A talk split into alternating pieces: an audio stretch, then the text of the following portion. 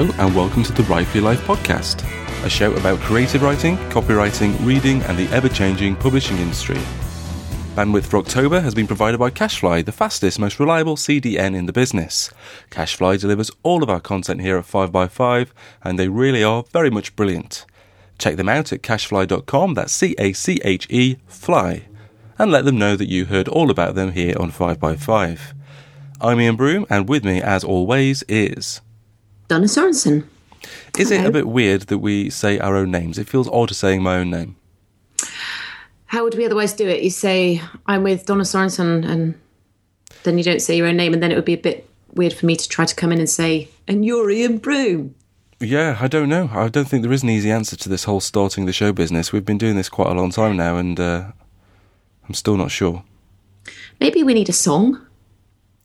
Well, there's only one person I'd go to if I needed a song. La la la, yes, I'm ready. All right, after we're recording today, I think we should get composing. Oh, what have you been up to this week, Ian? I made a couple of YouTube videos. Well, that sounds productive. It was relatively productive. I've made a number of videos, but in terms of sort of um, writing, blog, podcast related, I um, you know, I, I we had Sana on the show a couple of weeks ago when you were away um, on uh, on holiday, and it as you know, just I just uh, I think there's something in it. I think that there's there's something in that way of doing You it. I think YouTube might take off? I think that po- YouTube might get popular at some popular at some point. um, you know, I really enjoyed making those videos that I made last year, and I kind of thought, and I've and I've wanted to start doing them again anyway. And I kind of thought to myself, is it going to be quicker? How long would it take me to do a YouTube video now? Because as I've said, I, for the last two or three months, I've been doing video editing for a living, which is kind of crazy, but definitely true. And um, and so I thought, well, I should know what I'm doing a bit better now. How long will it take me to actually r- sort of put together an idea and sort of a rough guide of what I'm going to say, and then record and then edit a YouTube video? And um, so I, I did one last week, and I did one as well today. And um, uh, the one last week took a little bit longer because I'd forgotten how to do certain things. um, but uh, today, I that the entire video, which took which lasts for three minutes and something, forty odd seconds, took less than an hour. It's probably an hour max to do the whole thing. And um, and so I think that's probably at least the amount of time, probably less time than it would take me to write a proper full on blog post that has perhaps the same amount of information. Interestingly, I did a transcript of the first one. So the first one was called, I'll put links to this in the show notes. Where can we find the show notes? You can find the show notes at 5by5.tv slash WFYL slash 132. and there you'll find links to all the different things that we talk about, including this. So the first one was um, um, uh, creative writing courses and professionalism. So I, it was my response to the Nobel Nobel uh, Prize for Literature panel member, who, Chappie. Chappie, Yeah. Chappie fellow, um, and Saying that it was ruining good literature, Uh, creative writing course industry. the, yeah, the creative writing courses were affecting the entirety of Western literature, and that we should all we should all get proper jobs so that we had some sort of life experience. That was the gist. Did we did we talk about it last week? I don't know if we did talk we, about we it. We were going to, but now I'm suddenly wondering whether we did. Anyway, well, I we'll carry on. I know I did a YouTube video for it. Well, well, there you go. So we, yeah. In, and, and uh, I don't know if it's interesting or not, but I, I decided to do a transcript because one of the things that I have learnt how to do in the last few months is to quickly write transcripts for um, for videos, which is obviously fantastic for people who who are you know partially sighted, who might want to know what's being said but can't quite hear it properly, and also some people just would rather read than watch the video. So I did that just out of curiosity, really. And that video was a bit longer. It was probably I can't quite remember. It's probably almost five minutes, but it came out as roughly fifteen hundred words, which is a pretty long blog post. yeah. Um, the one that I recorded today was about. Um, it's called "Do You Need a Literary Agent?" So just some thoughts on on that from me. I've been asked that question by email by a couple of people and in person a couple of times recently. So I thought people seem to be interested. It's kind of changed, hasn't it? The way they kind of said it like I say in the video. It's I, it didn't really used to be a question. Do I need a literary agent? It's like if you want to be published, then yes, you do. But um, things are a bit more fluid, a bit not quite as um, nailed on as they once were. So that's what that video is about. So I've been doing that, and it's taken a relatively short amount of time. And in, in my head, I'm thinking if I can do one a week, and maybe write the odd blog post along the way to keep the podcast going, then that will be a kind of sustainable way of increasing my kind of output to the world in terms of you know the old writing and publishing, blogging business. Absolutely. And but when you said it took you an hour, I, I still thought, oh yeah, that's quite a long time, really, considering that my last uh, YouTube video took um, approximately five minutes. the, and it's way more popular, way more popular than mine are going to be. Well, yeah, putting my trousers on without my hands, which took me three and a half minutes, and then uh, about half minute and a half to get to the computer and upload it. is that still on the internet, or did you take it down because of the? It is still on the interweb. Yeah, yeah. Okay. Should we put that in the show notes? yeah, well, why not? um, but I mean, it is. What What are your chances of doing that now? Now you're a sort of uh, twelve to fifteen weeks pregnant, or whatever you are. well, I. Oh, I you know I don't like to think about what kind of niche we'd hit there on the internet if um, oh if God. I actually did that. I just think, well, no thanks. Um, I could probably do it. Well, you know, you I, am, can... I am still mobile. You know, I'm cycling around all the time. I know you're a very a, a, a very impressive pregnant cyclist. Thank you so much. Um, you know, got to do it as long as I can. Cycling. A complete tangent as usual. I'm sorry. Sorry, I brought my leggings and my trousers and all that nonsense into it. But what you were saying was was uh, was very interesting. And you're going to put those two videos in the show notes, and you're going to do a video a week uh, I'm going to try and do a video a video a week. I think that's fine. I've got about 600 followers because of the on my shelf phenomenon, which I talked about um, when I was on the when uh, when Sana when I was on my own show with Sana, um, and so I have got like there are people there, but Google has very strange algorithms. So even though I've got five or I don't know, about 550 subscribers, that's the right phrase for uh, YouTube. Um, which is you know that's quite nice. But I know for a fact that not all of those people are seeing it in their feeds because I've not been posting on a regular basis, and Google picks and chooses. So there was a big uproar in the YouTube community, which I know all about. Um, when they changed their algorithms for present for what they presented to people. Anyway, mm. this is totally inside baseball. That's a phrase. Inside baseball is in doing baseball indoors. That's another way to look at what you just said there, isn't it? Well, it was kind of another take on um, seeing. Oh, I forgot on the sausage factory phrase again. Oh yes, Watch, yes. Watching what? how the meat is squashed. Seeing how the sausages are made. Yeah, you keep talking. I want to find that because that that was that's a great expression which we how, should definitely bring into the podcast more how often. To, when you see how to skin a sausage, see how the sausage gets made. That's it. And um and uh, one of our listeners wrote to say that they'd actually seen it and they did not like what they saw. No, I think um, if you are a meat eater, um, th- there are two ways that you can go. It's you can kind of three ways really. This this is a tangent. There are three ways you can go.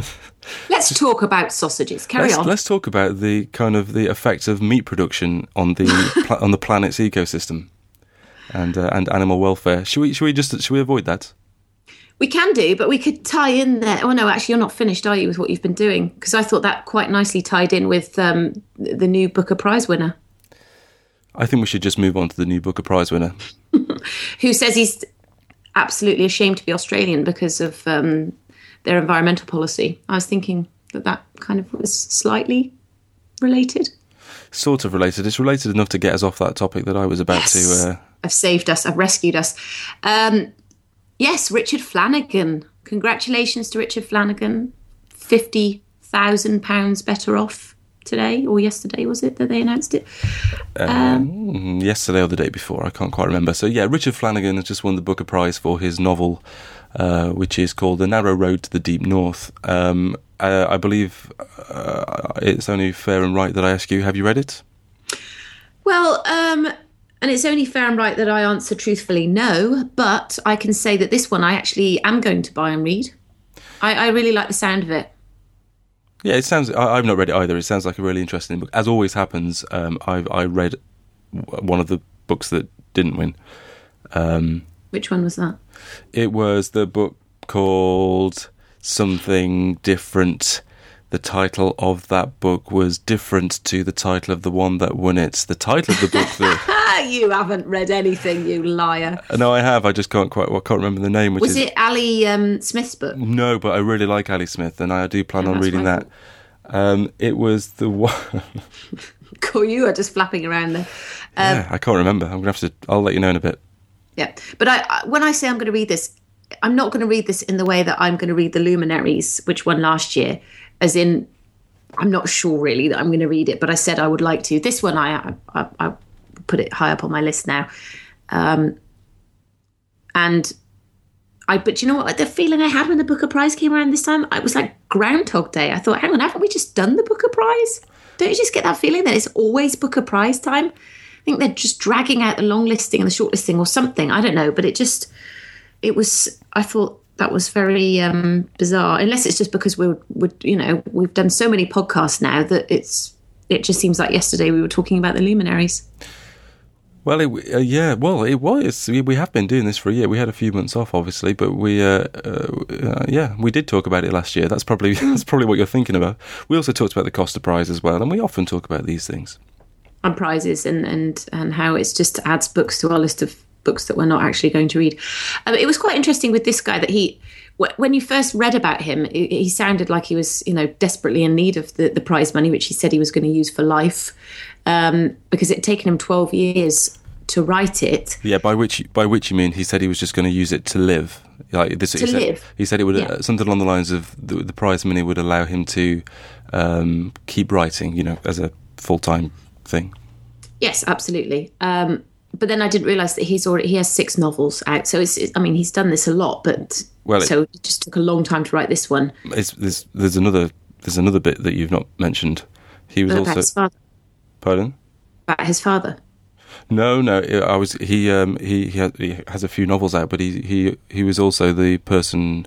He was the writer of the what I think is generally accepted to be a bit of a dud Baz Luhrmann film Australia. Ah, you see, I, I, I read that he was a screen. He'd done some screenwriting work for Baz Luhrmann. Oh yeah, Australia. I had a laugh out loud moment in Australia. I will always keep that with me. I don't often have laugh out loud moments that are intentional. It wasn't at Australia. It was with Australia. Um, I know, I know. It was. I think Baz Luhrmann's films are they're a bit tricky. People either love them or hate them, and Have you? Sorry, have you? Uh, I'm, I'm totally confused. Have you seen the film? Are you talking about the film Australia, or are you talking about you had a laugh out loud moment, loud moment when you were actually in Australia, which you were what last do you year? think? Honestly, of course, I'm talking about the film Australia. Well, for most of for most of when you were talking, then I was thinking when you were actually in Australia as a person in real life. I should just mention then last uh, summer I spent a month in Australia. That was Did you- quite exciting. Did you have any laugh out loud moments? Loads, but not because I saw a kangaroo, because I would have laughed out loud if I'd seen one of those. But I didn't see a kangaroo, and I was really upset about that. Um, but I saw bandicoots and um, other strange animals, which was very exciting, and they were quite funny. Um, and bizarrely, I stayed in a little house overlooking the house that Baz Luhrmann used to film The Great Gatsby. It was Gatsby's mansion. It's actually in Manly in Australia. Wow. Uh, so that's a little just tying them in there. Um, but what I was going to say about his dad was that it's, I mean, it took him 12 years to write this book because he was writing it for his father. It's, it was, Yeah. you know, his father's experience um, of the, of it being forced to build the railways through Burma during the war, World War II. And he, you know, I mean, that's talking about deadlines, wanting to get something finished so that your father will see it before he passes on. I mean, that's, we talk about needing deadlines. I mean, that is a lot of pressure, and that is something which, I mean, if you didn't finish it, it would just be awful, wouldn't it, in time? He did it. Indeed. His father didn't see it published, though. Oh, really? Uh, but he, he, he, I think he saw the whole book, though.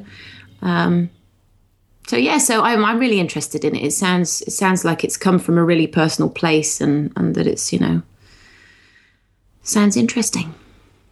I had a not entirely similar, but slightly similar experience. I wasn't my my auntie didn't quite get to see me uh, become a published author, which was a bit of a shame. She um as a the opposite in terms of actually I w- I wasn't writing it for her in any way whatsoever. The opposite was the case. I was absolutely terrified. She's very religious. She was a very very religious person. Um, lovely, fun loving, but you know, religious. Uh, the two can go together, and um, and uh, I was I was always petrified that she would she was what she was going to think of this book. That you know her her wonderful nephew who she'd sort of seen and helped uh, grow up and stuff um, was going to write this book. That you know, it's not like the book's full of horrible, dirty filth, but it's um, you know it's got it's got its moments. And Yeah. um, so I was I was always worried about that. And then um, yeah, I needn't have been, which is a bit of a shame. Oh yeah, it is. Well, I, I needn't ever be worried about what my extended family will think about my poetry collection because I mean the chances are that they're going to buy it and read it are pretty slim, I would say. but I tell you what's really nice this week on Twitter. I I think that this is a better tweet to get in some ways than a tweet to say, "Hey, your poetry collection's just been nominated for a prize." I mean, I say that that would obviously be nice, but um, just yeah, randomly someone tweeted me to say that they really uh, loved my poetry collection. You know, somebody I didn't know, somebody who's just bought it on their off their own volition. That's Um, quite quite interesting because we're going to have a conversation um, uh, in a second about how your mum also had a, an email conversation with us that we're going to talk about. Is that right? Yeah, yeah, yes, we are. But uh, I think it's a nice thing to get, isn't it? Just Do you mi- you missed that, didn't you? You missed me being incredibly unkind to you. Why? I was trying to suggest that your mum was the person who sent you that I thought you were just trying to link us into the next thing already. I was thinking, hang on, hang on, I'm not finished. Um, I am finished anyway. That's fine. Yeah, no, my mum was not the person. Believe me, my mum is my biggest. Well, no, actually, she's not my biggest uh, fan. My dad, I think, is probably my biggest. Well, they probably compete. And my mum listens to this podcast, so hello, mum. I love you. You are the best mum ever. Um, so yeah, of course. I mean, she emails me a lot saying your poetry's amazing. So I am very happy for that. Um, this was not someone I'd paid or had brought me into the world. good. Uh, And it Yes. is good. It is a very nice feeling, and um, and uh, we're going to talk a little bit later on about how to perform fiction, which is a very difficult thing and different to performing poetry or or, or songs or that kind of thing. Um, and um, I read some. Of, I read some of my second novel. I read some out in public, and um, and I had some nice feedback. And it is nice to. It is. It is really. You do need nice feedback. It's why it's important to get out there and actually, um, and and not keep all this writing. Whether you want to get it published or not, it's important to get some feedback of some kind to keep you moving. Absolutely. Um, so well done to Richard Flanagan. I think we've um, we've we've talked all we can about the Booker Prize. As usual, we just kind of let everybody know what they already know, who's won it, and that's about it, really. Yep, nothing to add. No, nothing useful whatsoever from our mouths. Next we- useless topic. well, let's talk about um, as I've just I just mentioned it in a very unnecessarily unkind way. Um, uh, we had a, an email conversation just yesterday, me, you, and uh, and your mum, and and who is also my mother-in-law, and uh, and crucially in this is also a very widely published children's author. Um, and uh, I won't go into detail because you know I'll go to some detail, but not an awful lot. But basically, it was about Amazon. So um, she'd sent us both this email, and she was asking us a question about what we thought about a specific piece of text that she'd copied into us uh, from somewhere else. And it was just a general conversation about Amazon that we'd had. And I, you know, we talk about Amazon a fair bit on on the on this podcast, and we've definitely talked about the recent, you know, Amazon Hachette thing a little bit, without being fully informed on, you know, all the details, which I think is our general approach to things. Um, but I found I found myself. Is it fair to say that I was I, I ended up in just what was one medium size and one short email, um, sort of defending Amazon? Is that right? Absolutely. I felt like our our our responses to my my mum's text. So she pasted in this this very negative or a- a piece that was saying basically how evil and awful Amazon were and what was our what were our thoughts on it. And I responded first and both our emails seemed like as if we were thought that Amazon might be like monitoring our emails, you know, like we had to be careful what we said. I was very much on the fence, like, oh yes, but then you have to remember that, you know, I mean, what about the fact that we all buy into this and blah blah blah. Um, and yeah, I thought I was quite surprised about our reaction. We were not avidly anti Amazon. Yes. So I thought I would um, sort of sum up what my point was, it's quite difficult to to not give give context. So there are lots of problems with Amazon, and um, they've done lots of questionable things to the industry. But I think it's what my, what I was sort of trying to say in, in, in my response was that I feel that there is a certain laziness um, in just blaming Amazon for absolutely everything. And that goes for publishers um, and agents and lots of authors who kind of just look at Amazon and just think, it's, it's almost as if people want to stop what's already happened happening. It's, and, and, and my kind of feeling on this it comes from two different um, sort of places really. One is is is is that we, we, there's no going back. Whatever's whatever's happened has kind of happened. So yes, publishers can talk about uh, quite rightly talk about the fact that Amazon's completely squeezed the pricing on books to the point where it's literally putting people out of business. Um, and and that is true. That is, is like that is just uh, that is pretty much uh, agreed.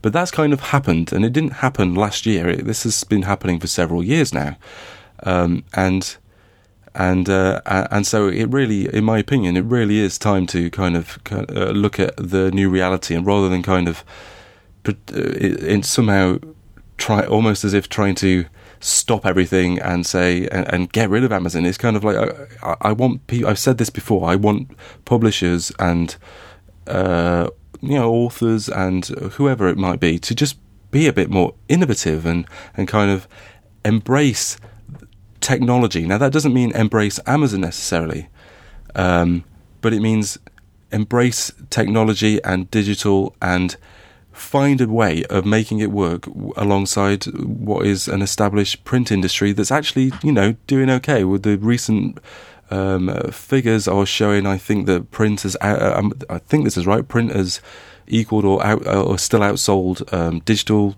books this year. This may be in the UK or it might be in the US. I'm I'm not sure, but it's not it's not like that kind of rise of digital that happened so so quickly and so powerfully it has slowed down. Like natural market rhythms are have happened, and and um, you know we are all circling with this, and and it's kind of leveling out, and the print book isn't going anywhere.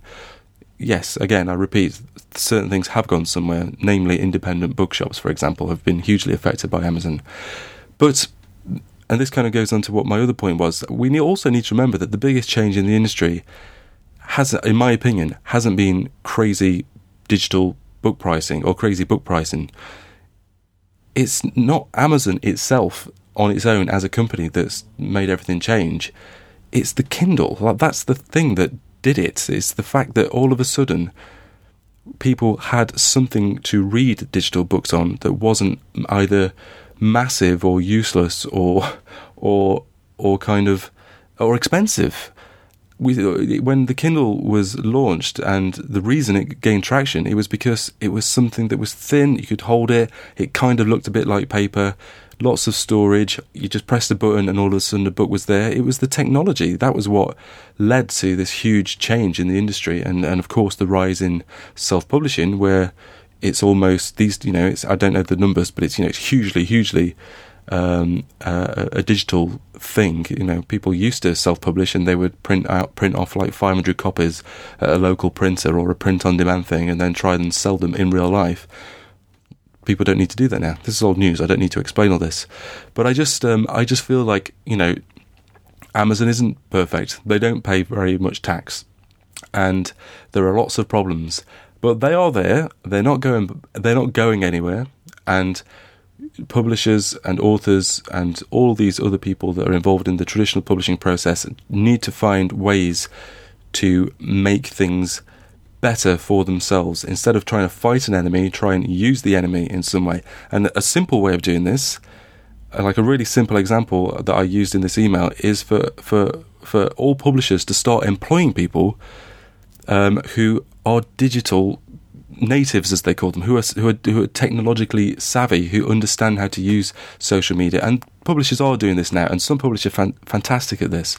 There are lots of good examples, um, and of course, authors are definitely getting much better at this because we kind of have to. Um, and those people need to be in the industry. Like the people who are who have been in the industry for years and don't catch up on all that are probably the people that are complaining about it. And it's like fighting off. It's like saying we should still be using typewriters. No one does that anymore. At some point, we're not going to have all these arguments. These are still fairly early days. Get on board, do something, make something happen instead of wasting all this time and energy just blaming Amazon for everything. It's it's it seems just like such a waste of energy. Um, and um, and so that was kind of the gist of my of my defence. It was kind of not trying to say that Amazon is suddenly like my best pals, but um, but in some actually I say that the other part of my email, if you remember, and I realise you've not spoken for about twenty minutes because I'm talking, but um, the other thing I said, I just nodded off. No, yeah, so as everyone else probably. Um, the other the other thing that I, I said was um, uh, about my own book, so my my first novel. Um, I know how many copies it's sold. It, it is thousands. It's not. It's not thousands and thousands and thousands, but it's thousands. And I know for a factio that the vast majority, vast vast majority, have been sold through Amazon because my publisher has found it difficult or has not been able to get the book into as many bookshops as I, if I'm honest, expected, but also as much as I would have liked. Uh, uh, or as much as they would have liked. You know, it's very it's unlikely that you're going to go into your local shop in the UK and find my book, and that's me being honest. It's just it's just the truth. It's published in the same way that all other books in the UK are published. It's you know you can go into your local shop and say I'd like to buy. Iain Broome's A's for Angelica, and they'll say, "Well, we haven't got it, but you know it can be here in a couple of days, and come and pick it up." People don't do that much anymore. Instead, they go to Amazon and just go, well, all right, it'll be here the next day, and I won't have had to go into town to get it. And um, and so you know, I just think without Amazon, where the hell would I be? Like it's difficult enough as it is. I'm not a self-publisher. I'm just like a random middle-list author. Where would I be I without them? Yeah, but it's. I mean, I think that it's it's all our fault. All of this. I mean, we we want to pay nothing for something that's that's how everything's gone online. You know, I mean, people don't want to pay for anything anymore. But could Amazon not exist where you still paid a decent price for books online and they weren't undercutting, you know, bookshops and other online outlets so much? Because I, I, I know it's capitalism, but I think that's that for me is the main problem. It's that not so, I mean yes it's easy to sit online and look for books but of course it, people are just going to do that because it's so much cheaper. It's like having if you've got Amazon on your computer at home and right next door you've got a massive bargain basement bookshop where you can see all the books and they're all really really cheap and they've got everything you want. You're not necessarily going to sit online and, and use Amazon. People like the experience of going to bookshops. I think this is just about cheap as much as it's about ease. Well, it, it, it is. No, you're right. It is, but I would say it's primarily ease because the the, uh, the the two things are they're kind of they're kind of tied, but it's it's it's it's less the ease, but it's more about the technology, it's, especially in terms of digital. Is is you literally like it, I, I you, you you to be able to press a button and for uh, to buy a book one click, use the one click service, and then for it to appear on your doorstep at nine o'clock the next morning. I mean, it's just infinitely easier. And mm-hmm. I would, you know, I, I think most people do uh, would would pay like more, in fact, rather than less to, to do that. That's like the the ability to do that is a service in itself. Um, that people would are willing to pay for. Well, they are. They pay for the Amazon Prime service, and, and I do. Um, so th- yeah, I, I don't know. I, I, don't really have anywhere to go with this. In fact, shall I go on to the Galley Beggar email? yeah. So a couple of hours after we had this email conversation where I was sort of defending Amazon, um, my my email from Galley Beggar Press uh, arrived. So this, uh, Galley Beggar is a small publisher in the UK. I've talked about them before. They recently had the huge hit with uh, uh, Ima McBride. Ima? Ima? Forgotten. Emo. Emo McBride, which we've talked about a lot, and you're currently reading. Or oh no, I've, I've devoured it. I finished it. Okay, fantastic. Maybe we'll talk about that in a second. Um, so they had a, huge, a, really big hit. She won lots of pri- uh, won lots, uh, lots of prizes. Um, anyway, the guy who runs Galley Beggar Press set it up is called Sam Jordison. He used to write for the Guardian. In in, in every sort of newsletter, email newsletter update that you get from Galley Beggar, um, he always sort of does like a PS where he sort of makes jokes about how evil. I say the jokes. I think he means it about Amazon and Jeff Bezos, Bezos, Bezos, Ara Bezos. Um, and he, uh, so I got that email, and uh, it was kind of very timely, just to remind me actually how people really feel about him. And so I'm going to read. Uh, I assume that they won't mind, and probably will never know. But uh, I'll read this mm. little extract from the email from Beggar, which was about um, Amazon. So he does a little bit of prehistory, and this is all quite tongue in cheek. It's a very funny. It's a very you know, it's a very light tone. Uh, the emails. Anyway, um, this is what it says. I can't quite remember what the previous sentence was, so it kind of starts following on from somewhere, but I don't know what that is. Anyway, it says, round about that time, things got a whole lot worse. Imagine a youthful, happy face. Imagine a blunt knife inserting itself into the mouth of that face and carving its way out again through the cheeks. That's pretty grim. Imagine bruised eye sockets. Imagine fat, greasy fingers grasping the eyeballs within those sockets. Imagine those fingers crushing those eyeballs to jelly and feeding them into a bloody red mouth. Imagine pustules. Imagine buboes. Imagine a giant frying pan coming up behind that face and whacking, whacking, whacking it, and a cold, cackling comfort. A cold cackling coming after every clang. Imagine death, decay, Ebola, hate, Ayn Rand. Isn't it horrible thinking about Amazon? Imagine hmm. also, so that was kind of the joke. Imagine, and then he goes on, imagine also novels being sold for less than the price of a cup of coffee just to force, just to force publishers into bankruptcy. Imagine forcing bookshops across the world out of business, creating a monopoly, and then refusing to stop books if people don't present their heads to receive and enjoy the frying pan treatment. And that's pretty much the story of Amazon, give or, give or take a few expensive lawyers. What a world. So, yeah. Wowzers it made made me laugh, and it came sort of not long after I'd been de- defending Amazon. So you know, I don't know which side of the fence you sit on, listeners, but um, I don't know. Amazon continues to fascinate and transform. Absolutely, and dominate. Yes, quite. Indeed. Uh, um, I I don't need to mention the fact anymore about the fact that I finished um, Eimear McBride's book. Just that it's now that it is on lists of some of the most difficult books to finish in the world, and my dad said it's what is this absolute nonsense. Um, I was quite pleased to have finished it so quickly. Put that one to one side, and now I can read something else.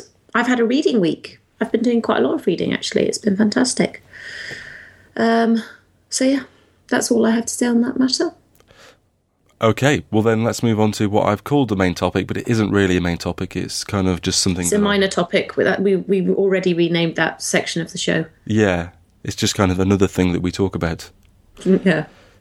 So, I went to I hosted um, an event called Fiction Slam. It's the third year in a row that I've hosted the Fiction Slam, which is part of the Off the Shelf Festival in Sheffield. It's kind of Sheffield's literary festival where the great and good of literature they come and do various talks and stuff.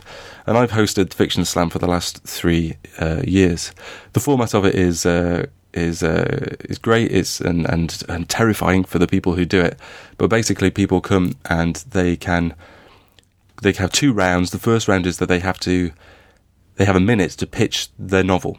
So they can do it in any way, any way they want. They can sort of just read a synopsis, or they can try and sort of judge it up a bit, and however they want. They pitch their novel in sixty seconds, and then they present. They read the first line, and the audience, once they've heard everyone read, has to choose their six favourites, and the six favourites then go through to the final round.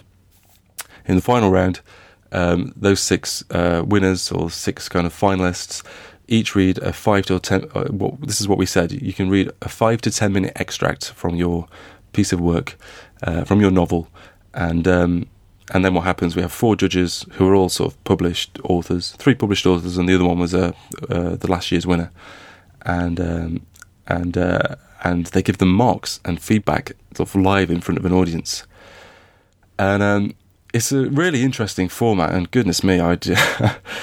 um, uh, every Sounds year, daunting. Oh god, it's really daunting. Genuinely, very, very daunting. And I was kind of, as the host, I was kind of, you know, I wasn't judging. I found my found myself sort of, you know, trying to just trying to lighten the mood because he was, you know, some of the feedback was tough to hear. It's the sort of thing that if you heard it one on one with someone you really trust, you would. I think you would still kind of sort of shrivel a bit inside and go, "Oh, okay, I'll, I'll, I'll work on it." But this is live in front of about you know a room full of people um, and four other judges who are you know picking out real flaws in your work. Thankfully, everyone sort of I hope took it in um, you know in good grace and in the spirit it was intended, and hopefully they've learnt lots about their work. Anyway, back to the five to ten minute thing because that was the first thing. As I was sat there, I was thinking, "Gosh, reading fiction is hard." And I've developed a. I've obviously I've as a novelist I've uh, read fiction quite a lot, and it's different from reading poetry. As you know, Donna, reading poetry is. Uh, I think uh, easier isn't the right phrase, but it's definitely a different experience because you've got poems which are confined usually short things, and you don't need lots of context, and you don't need uh, you know, you can kind of hit people. You know, a poem can be a sentence or it can be, you know, f- several minutes long, but it's usually self contained. Yes. Fiction, on the other hand, or a novel in this case, is uh, you, you have to try and get across, or you have to try and choose a piece from 70,000 words. And and that's really difficult. So I've got three tips that I wanted to share about uh, reading fiction in public. But before I do that, do you have any? Because uh, I'm, I'm I need to have a little bit of a drink. oh, really? Do you? so it's over to me now. Is it all of a sudden? Yeah, if you could sort of play that role, just sort of drink filler, just for. While you slurp in the background. I finished um, now. So anyway. Uh... I imagine that re- reading fiction, I have never performed fiction, but it's it's more tricky to keep the audience engaged because with poetry, you have the audience more on the edge of their seat. They know that something's coming, so they're kind of more alert to the fact that it the poem will end at some point soon. And also, when you when you stand up to read poetry, it's also a good idea to say how many poems you're going to read. I know that sounds mad, but like people don't like to think that they might have to sit there and listen to 50 poems from a person, you know? They like to know, okay, this person's going to read four poems, and then they can just relax their brain and concentrate on on the actual content. So those are just my bits, my bits and bobs there about reading poetry. But what, what were your three tips then for reading fiction? Uh, you're, you're absolutely right, and writers com- completely and always, it seems to me, misjudge how interested people actually are in what they have, what they've written. Mm, yeah. And it's a lesson that I've learnt the hard way myself and I see it time and time again. And um, this is, I, don't know if anyone that was reading the other night will be listening to this. If they are, well done. You're incredibly brave. I said so at the time. Everyone was great. Um, it, it, this is nothing personal to those people at all. This is something that I've seen over and over again um, in my time. You know, I was the host of a spoken word night where people only had three minutes to read, and yet still people every now and again would go up and read something that was five, six, seven minutes long, and we were all sat there. We knew that it had got. Th- we, you kind of know roughly when it's three minutes. Yeah. You definitely know when it's five minutes because it just feels long. You think yeah. mm, that you think they're chancing their arm a bit here. They know there's a limit. We're quite generous by not having a massive gong. Um, anything over that, you're just annoyed. You're just annoyed at someone for breaking those rules. No one, no one ever. When someone does that, when you say there's a limit on how long you need to read your work for, no one ever, when they go over by by by much at all. It doesn't need to be much. No one ever goes, oh, well, it's okay. I'm really into it. I can guarantee almost always people who are in the audience are going to go, you're chancing it a bit, aren't you? yeah, you're chancing it. And that means that everyone else is going to be delayed now. And, and yeah, I mean, all of these things, you don't want people to be worrying about all that nonsense. You just want them to be completely with you for the time you've got. And as an event organizer, if, if someone goes on for several minutes longer and you kind of you're kind of trying to you're trying to work out whether you should sort of pull them off with a cane or whether you should just let them go on. And and mostly I think people just let them let people go on, thinking with with the thought that they know that it's going over a bit long. They're going to wind it up or you know, or mentally change how much they were planning to read because they realise that they've gone over, and just you know, do the do not get you into a position where, as an event organizer, you have to do that really rubbish thing of like literally stopping someone from reading. Nobody uh, wants to see uh, a writer being pulled off with a cane. no one, nobody does. Are you going to tell us your three points or what? So Um, the, my first point is uh, keep it short. You might have guessed. Wise words, Iain. Wise words. Yes. Um, and uh, and so the but yeah. So if you've been given, so I, I actually said before everyone read, I said five to ten minutes. That's your that's that's that's your window. And I said if you're sat there now um, and uh, and yours is over ten minutes, cut it down. And I, then I said even if it's even if it's like 10 minutes and you think you're going to be right pushing it, sit there now, cut it down. You know, they're sat waiting, they can make it, make some, you know, cross a few things out on the bits of paper. No one did that. Every single reader read for, I think the least was about nine minutes. Every, oh my goodness, really? uh, yep, every other person, there were six of them, every other person read for between 10 and 15 minutes. Uh, no, that's not true. That's not true because the person who I was doing the, doing the event with stopped people. She had to stop, I think, at least two people. There might have been three, but definitely two people. She had to say, like, you know, they're in the middle of reading from their fiction in a crowded room. And we, we you know, we had to say, you know, can you, can you, can you stop there? You know, you've gone over. And, um, and, and it's, the event organizer shouldn't be in that position. As a writer, you should, you need to have more self awareness of how long you've been talking for, and maybe I, mean, I need maybe I need that, to have that as this. yeah, more than that, you need to be prepared. I mean, it's it's part of the preparation. You don't just write the thing; you practice your you practice it and see how long it takes. Like yeah, you said, you time, time it. And, and it's so easy to do it, and you need to do it. You need to be ready and and you, are right. And the person actually who um, she she didn't win, but actually she she was the person who was within the ten minute boundary um, when she did her minute pitch, um, it came in at 58 seconds or something like that. And I said to her, I said, "Oh, you know, someone's been practicing," and she went, "Oh yeah, I know, I have." And she'd obviously done the same thing with the uh, with the 10 minutes as well, just to make sure it was slightly under.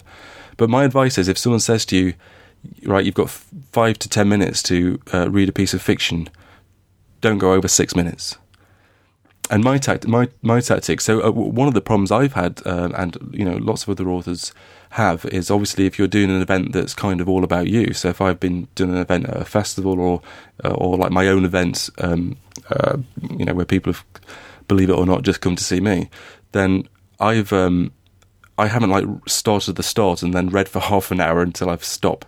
Um, I've chosen. I, I choose little, and this will take me on to my next bit actually, but lots of little self-contained pieces from throughout the novel. Um, where there doesn't need a lot of explaining. It's about giving people a flavour. It's about choosing like a um, a section that uh, that will have uh, you know some sort of impact or or or, or kind of resonance that doesn't need. So this is my second point. Choose a choose an extract that doesn't need loads of context or explaining. And if it does need explaining, then at least please do give us that explanation. So don't just start reading and then, like, in, for, in the middle of a novel and not give us some idea of who the hell these people are or what they're doing. Uh, three was Last, impact. Three was impact. Yeah, just yes. to make sure you choose something that's got impact, uh, which is why starting at the start, usually if you, you know, your first chapter or your first, I don't know, a thousand words should be fairly um, uh, you know, should have some impact uh, just naturally, and uh, just because that's where it is in your novel, and uh, you shouldn't need that much context. And so that's a good place to start usually. But you know, don't choose something because you think that the writing is better in a certain place. Choose something that's you know going to have an effect on an audience. It's just um, kind of simple. I, yeah, I'm really sorry. I've I've absolutely dominated the talky talk. well, you know, it's it's fine. I, I I think we're actually nearly towards the end of the podcast, aren't we? We've got just enough time for a listener's question. It's incredible. Well, I mean that's that's all good points, and um, and let's hope everyone has lots of opportunities to put those into practice because there is nothing better than being out there performing your work. Also, for getting that feedback that we were talking about earlier, the positive feedback, and and just just feeling energized is is just exactly what you have to do, and also hearing your work, hearing how other people hear your work. That was actually what I was going to going to say when I when I, I, I kind of decided you know I wasn't going to be entering this competition. It genuinely was a very daunting prospect for the people that did enter. Fair play to everyone that did. Um, so I kind of before it all started, I offered up as my sort of act of bravery that I was going to read this short piece from my very short piece from uh, from my second novel, and I said to them, you know, this is work in progress, And um, and uh, and I said I know that usually when authors say that it's like uh, but actually I'm reading a bit it's not quite finished but it'll be out soon you know I, this really is very much work in progress. I don't expect it to be it, it may or may not be in the final version. It's very early days. And then as I was reading it out I was changing stuff. So there was stuff that I've written and I was literally like this happened, and not just once, like several times as I was reading. I left a word out or I put a word in um, as I was going because I just I could hear it as I was reading it that it was wrong. It's such a useful thing to do. Absolutely, absolutely. So everyone should get out and do it. Yeah. Listener's question. Now, we've got two listeners' questions down. One of them I've had in the bank so to speak, for the last three or four podcasts and haven't quite come to it. I think we're going to pop that one in the bank for next week, too. Because it's a bigger one. So are we taking Carlos Franco? We're going to take him. Carlos, we're doing your question at CF318. Oh, and I, I like. Oh, oh, I'm going to read this. Uh, I, yeah, I'd like you to do. I'd like you to read it exactly how it's written, please. Oh God! Now, now I'm going to come across like an absolute idiot when I do this. Carlos Francos tweeted us and asked us, How do you all deal with negotiating contracts with publishers? Translation of that is, How do you all deal with negotiating contracts with publishers? No, you've. No, I, I I know that I know that well. Two things I know. One, I know that a lot of people who listen to this podcast are from the US, so you are going to offend some people. Secondly, I know that you are being incredibly half-hearted, and you can do a far better attempt than that. I can do, but you've put me on the spot now You put yourself on the spot. I'm not going to do it in a blooming American accent. You do it first, and then I'll do it. How'd y'all deal with negotiating contracts with the publisher? oh my goodness, that is absolutely outrageous. How'd y'all deal with negotiating contracts with publishers? Sassy. I can I can also offend Scottish people, Welsh people, people from Birmingham, and people from other countries too. You're great at it. Um, now, you are going to point out in a minute that most of this is done via an agent. I would just like to um, say on this point that I didn't have help negotiating my contract with my publisher. And as a result, I didn't negotiate my contract with my publisher. Um, I was pretty weak, really? you might say, about it. And I just went, Oh, thanks. You want to publish my book? Absolutely. Whatever you say, I'll sign it. Um, I don't think I, I, I I mean, I looked at all the points, I checked all the, you know, the percentages I was going to get and all this kind of stuff. But in terms of the actual contract, I didn't make, I didn't force any changes. Um, and I didn't negotiate, I didn't go into negotiations about money and stuff. I was just so delighted to have my debut poetry collection published in a very, very difficult market that I just went with it. So the answer to that is I dealt with it by completely avoiding it. Okay. And so so you were made an offer by a publisher to publish your first collection of poetry, and you just said yes. Yeah. Yeah. yeah. So I mean, like I say, I, I, just checked that it was that, that you know I wasn't being completely um, taken for a ride. Yeah. No, no, I'm not. I'm not saying that that's the the wrong thing to do. So, how how how do you feel about that now in hindsight?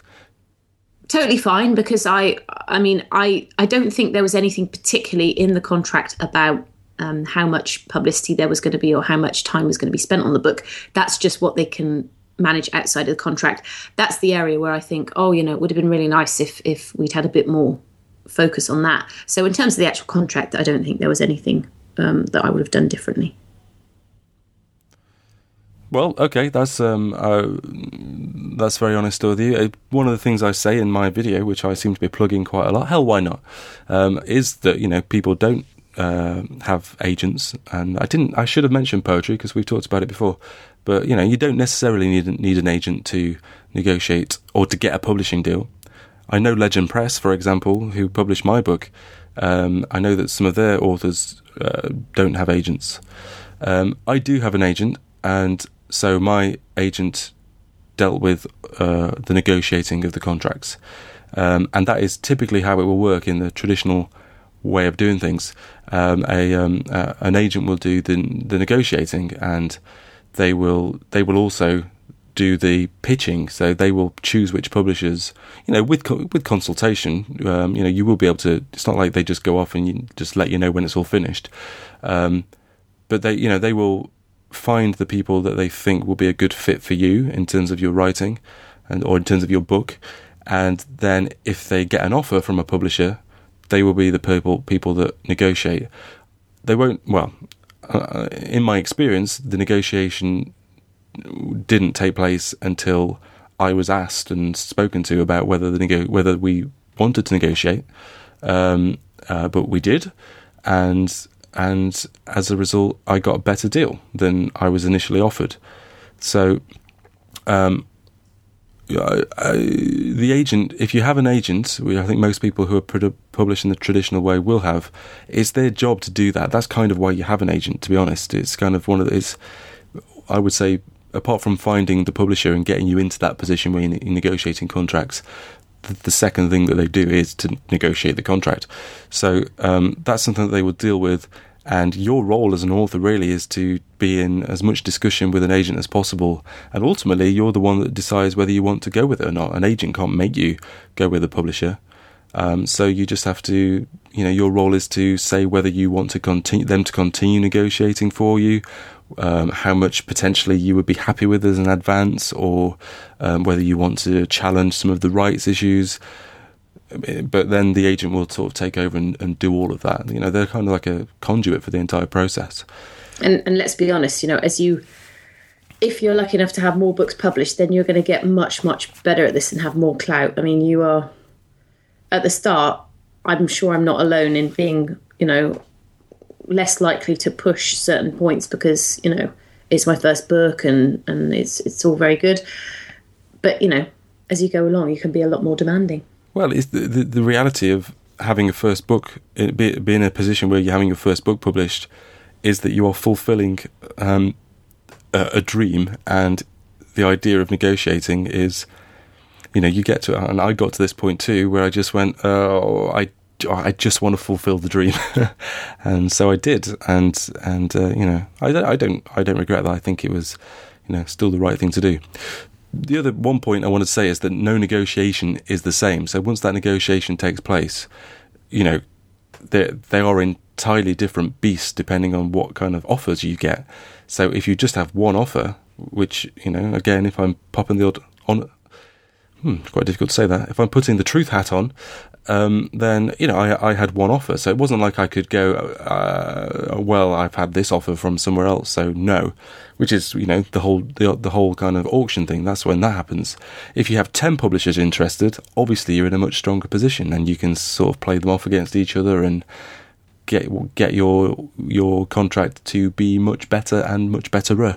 Um, so you know it it really the negotiation really depends on um, uh, on on each individual situation. But again, that's where the agent comes in because they have seen it all before and they know how to play that game, for want of a better word. And you know, especially if you're a first-time author, you're not really in a position to have that experience and to kind of know what is a good offer and what isn't. I mean, you you you should have some idea, but and you should have some idea of what you want, but having that sort of specific knowledge not so easy. Anyway, that's the listener's question.